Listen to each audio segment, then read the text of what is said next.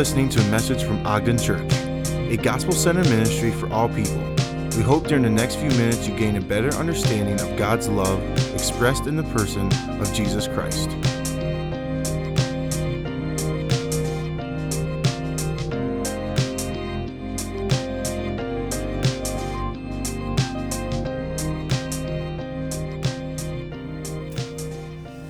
Well, good morning. We're so glad you're worshiping with us this morning. We're heading toward Easter, and we have started a new series where we are looking at some of the miracles of Jesus.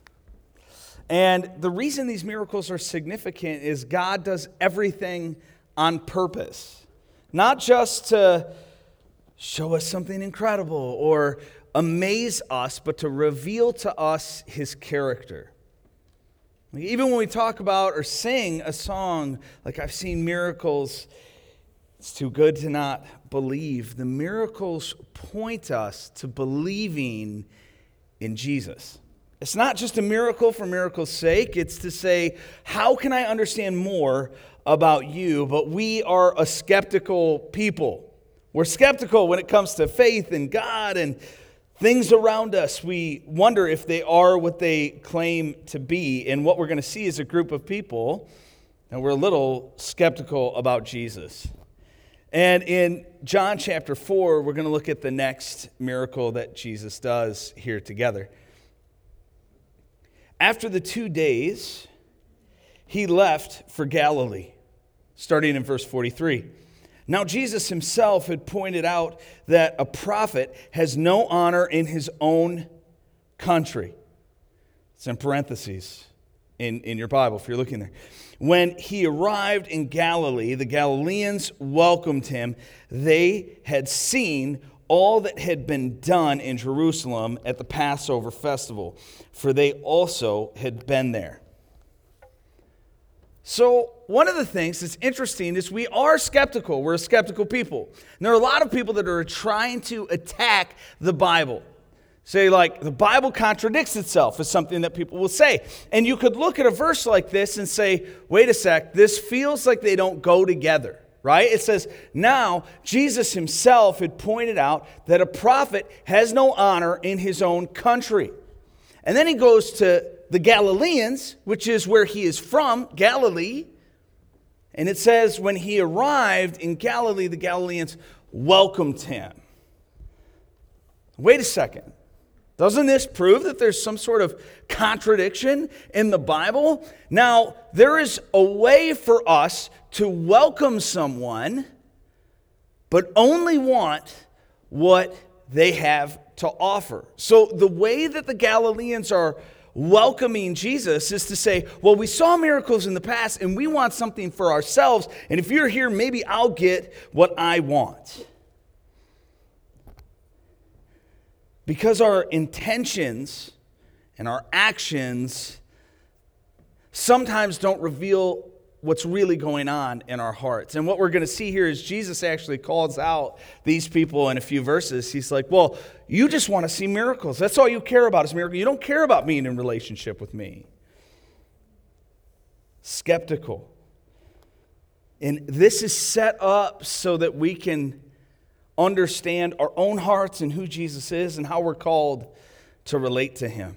Sometimes we can act in a way that doesn't reveal what's really going on inside of our hearts. I was thinking about uh, a movie that I watched with my kids. Some of you, if you have young kids, you've definitely seen this movie. It's called Frozen. It's about uh, a princess and uh, two princesses actually, and they one is looking for a husband real bad, and this husband he he comes. This guy, these suitors come in, and one's name is Hans, and he comes to try to to become the husband of this princess. And he, he just, all he cares about is like building this relationship with her. And so he is there and he says whatever he needs to say to try to get in her good graces. Prince Hans seems like he has everything that she's looking for. She's going to be happy. They're going to get married, and everything's going to be great. Well, you find out at the end of the movie, and this is going to ruin it for you if you haven't seen it, but if you want to watch a cartoon that's 10 years old and whatever, that's fine. Eh, but at the end of the movie, it turns out that she really needs the, her true love's kiss. And she goes to Prince Hans and he says, That'd be great if there was somebody here who loved you. And he pulls back and he's like, Oh, I get this whole kingdom. I'm going to get everything without even having to marry you. His true heart is that he just wants the outcome. He wants what can happen for him and not a relationship with the princess. Many of us and, and the Galileans, when they saw that Jesus could do amazing things, they're skeptical and they're selfish. And they come to God and they say, Well, just give me what I want. But what we're going to see here, and what's important for our culture, is that Jesus actually is able to answer and answers the skeptics. Jesus answers skeptics. And in the stages that a skeptic goes through when they're faced with Jesus is one, often pain leads them to come to Jesus and ask for help.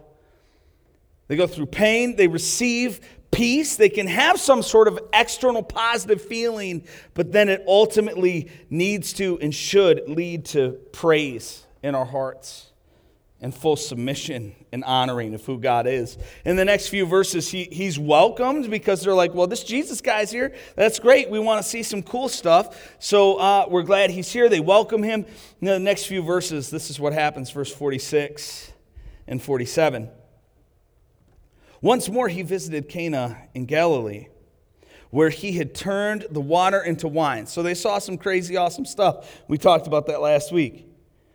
And there was a certain royal official whose son lay sick at Capernaum. When this man heard that Jesus had arrived in Galilee from Judea, he went to him and he begged him to come and heal his son, who was close to death. Jesus comes into this town They've heard incredible things, and this royal official, somebody who would have had enough money to take his son to whoever they thought could heal him at that time. And, and he has the ability to do that. And he probably has gone many different places, and yet his son is still sick, and his son is still looking like he's going to die. And then he's like, Well, I, I have nothing, nowhere else to go. So he goes to Jesus. And, and he runs up to him and he's like, Hey, I need you to, I need you to come home with me. I need you to go heal my son. And his pain drives him to a place where he says, Look, I, I have all the money I could want. I've gone these other places to try to heal my son. Nothing has worked, and I need something more. I need something deeper, something that can actually fix the, the problem that I'm looking at. You know, there are some hard problems in life. And even as we were singing that song, we are singing, uh, I've seen cancer disappear. And God can do those things. God can eliminate many of the worldly struggles that, that we see. But sometimes He doesn't. And some of you know and have prayed for people who have had cancer and they passed away. But even in those instances, cancer disappears. People are still healed and given a body that won't have those issues in the long term. And Jesus says, Look, I can catch you when you fall. No matter what this world throws at you, Christ is the solution. I was able to be in a, in a small group at our previous church with a guy who was a corporate consultant. He ran a consulting company and he got to sit in the offices of these CEOs that had a ton of power and money. They could do anything they wanted. And he told me the shocking thing about that was so many times he sat in these offices and the guys' lives were falling apart. They were miserable. Their, their Kids won't talk to him. Their wife was divorcing him. There, all these horrible things were happening. But they had everything that they thought the world would look at and say, oh, that's what you're looking for. But he would sit with them and he's like, is it, is it enough? Are you happy? I know you're running this company, but something seems wrong. I think we can both agree. And he said sometimes there would just be tears in the office where he's like, I just thought if I worked hard enough and provided this type of lifestyle, then I would feel good. I feel like I made it. You see, but the, the world, because of sin and brokenness in our hearts, like you can be flying along thinking everything's great, and then you just smash into a wall. Because the world's broken and sin has broken our hearts. Now, sometimes I'll have an experience. We have some big windows out here, and I'll see a, a bird that's flown into the window, right? And that bird was having a great day. Things seemed like it was going real well for that bird, and it had no clue how bad the day was going to go when, when that happened. That's like life for many of us. You just think, oh, this is great. Everything's awesome. Boom. You hit the window. And we all are going to have that experience from time to time. We're all going to have challenges, issues that come up. But when you hit that window, who is there to catch you?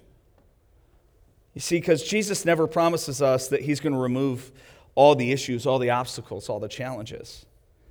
But he says, when you hit them, I will catch you when you fall, and I will be there. Have you tried a lot of things in life? Have you tried, like, hey, if I just work hard enough, if I just become this leader that I want other people to think that I am, then I will feel like I've arrived. I'll feel like I've earned it. And then you hit a wall or know somebody who has and wonder where, where could I find help? Where can I go? Either you've hit a wall and you know what that feels like Maybe you're hitting one now or you will hit one. All of us are in one of those three categories. And what you need to remember is run to Jesus. Run to Him because the pain reminds you of your need. You can pretend like, oh, yeah, I'm good, I'm good, I'm good. I got this. I'll solve my own issues. Then you hit the glass and you realize, oh, wait, I need some help. Run to Jesus when you need help. He is what you're looking for. He, the pain you're experiencing is as a result of running to things in this world. Verses 48 through 50, he starts out, this royal official is in pain, and then he moves to peace. He's given this peace. Now, listen to how this is put together. This is insane. The way this happens is just crazy. This royal official is panicking. He thinks his son is going to die. And then Jesus just straight up calls him out. He's like, unless you people see signs and wonders, so this goes back to the original text that we were looking at. They welcomed him, but Jesus is like, I know what's in your hearts. Don't just try to fake me out. I, I made it, so I know what's happening in there. He's like, unless you people see signs and wonders, Jesus told him, you will never believe. Calls him out. You just want to see a miracle. You don't care about anything else. The royal official said, Sir, come down before my child dies. He's just desperate. He's like, I don't know what you're talking about. I just, I care about my son. I just want to save my son, please. Go, Jesus replied. Your son will live. Now, listen to this. This is, this guy's panicking. He's just talking to Jesus. Jesus says, Your son's going to live. The man took Jesus at his word and departed. How and why? This like how does this even happen? I don't know if, if you have kids or know somebody who has kids. If your kid is sick and has a real issue, like there's nothing that a parent's gonna do not do to help their child. He's there with Jesus. Jesus is like, well, he's better. It's just in a conversation. He's better. Like, okay, thanks. Just goes, just leaves. Doesn't make any sense. But he had an experience with Jesus. And I think it's fair to say at this point that the Holy Spirit somehow rested on this guy's heart and he just was like, there was something about Jesus that was just different. Everybody reacted differently to him than they would to everything else. He says, just go. Your son's going to live. He's, he's well. And the man's like, Okay. And he walks away. He has this incredible interaction with Jesus. Something awesome does actually happen. He's given peace. But sometimes we, we stop at the interaction and we seek the interaction with Jesus in the outplay of what would happen in our hearts. Let me tell you what I'm talking about. So, I did youth ministry for a long time, and we would take these youth group kids on retreats. We would go on retreats, and one of the consistent experiences I would have is kids would come back from the retreat, they'd have an experience with Jesus, they'd experience deep peace and a beautiful amount of praise and God's glory, they'd see some wonderful things, and they'd come back from this mountaintop experience and they would be like, oh my goodness, I wish I could have that every day of my life. And all they would want is to go from experience to experience. They just want to see Jesus make me feel good. I just want to see that good part of you. Let me just go from mountaintop to mountaintop, but this is not how life works. This is a lie that the world is telling you. It's in movies, it's in romantic movies where people are like, wait a sec, for those two hours, they were super in love. Why is my marriage super hard right now? Because we don't go from mountaintop to mountaintop.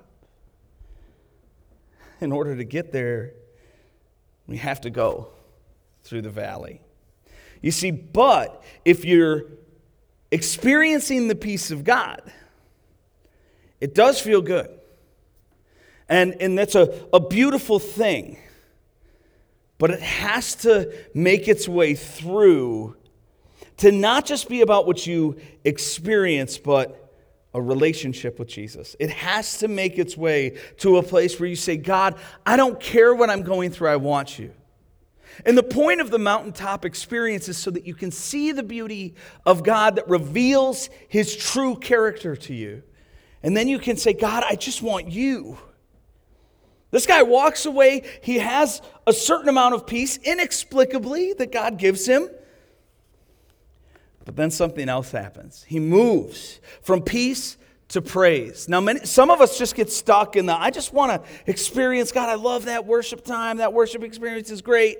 But what does it take for us to move from just having that experience of peace to full, life altering surrender and praise? The next few verses say this verse 51 through 54. While he was still on the way, his servants met him with the news that his boy was living. So he walked home. He didn't even know if it worked. He somehow leaves, and the servants run up. They're like, Well, your boy, he's living, he's alive. Then he, when he inquired as to the time when his son got better, they said to him, Yesterday at one in the afternoon, the fever left him. When the father realized that this was the exact time at which Jesus had said to him, Your son will live. So he and his whole household believed. This was the second of the signs Jesus performed after coming from Judea to Galilee. He walks away, he has peace. And then his servant walks up and says, Your son is alive. And he's like, Oh my goodness. That's the exact moment. That's the exact moment that Jesus said that. He had an experience, but then he sees God's power and he's in complete control.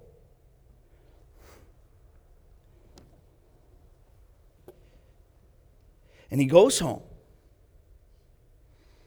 And it says that he went from believing what Jesus said to believing in who Jesus is. He started to align his life completely with God. This official who seem to be doing fairly well comes up against something and there's a ton of pain in his life which causes him to be forced and pushed to reach out and connect to Jesus. And when he has that conversation, he has peace. Many of us stop and just pursue that mountaintop experience. But that peace, that experience, leads him to praise, and he goes home and he sees how incredible who Jesus is. He sees how amazing and how powerful and beautiful God is. You see, the miracles that he does are trying to reveal his character so that we want him. My daughter was in a musical. Uh, I call it a play sometimes, but that makes her angry because that's not what it is, apparently. They're all the same to me. And she, it was called Into the Woods, and there's this little moment where it's about these fairy tale creatures, people, and there's this one little girl that had a really short line in, in the musical. It was Little Red Riding Hood. I don't know if you know this story, it's fairly old. And uh, Little Red Riding Hood's going to see her grandmother, and there's this wolf in the play that's trying to be really nice to her because he's like trying to do bad wolf things. And so he's trying to be super nice. And Little Red Riding Hood has this little line at the end where she says she realized that nice is different than good. You see, it's very possible for someone to be nice to you and for you to seek after surface level niceness all around. But I'll tell you what happens when, when somebody's just sort of a surface level friend and they're just nice and it's, it's cool. Like we say kind things to each other when we see each other. When the heat gets turned up and stuff gets hard, those people run for the hills.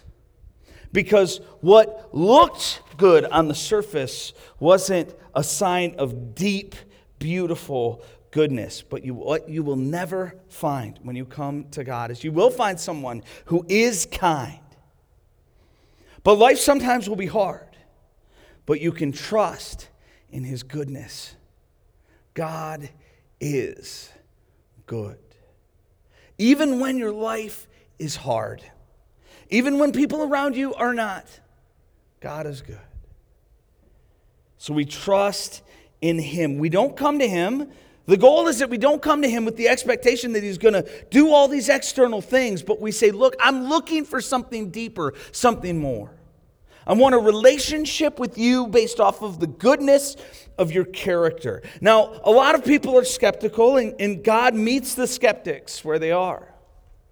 He'll show himself to you. The world's too good to not believe. I believe that.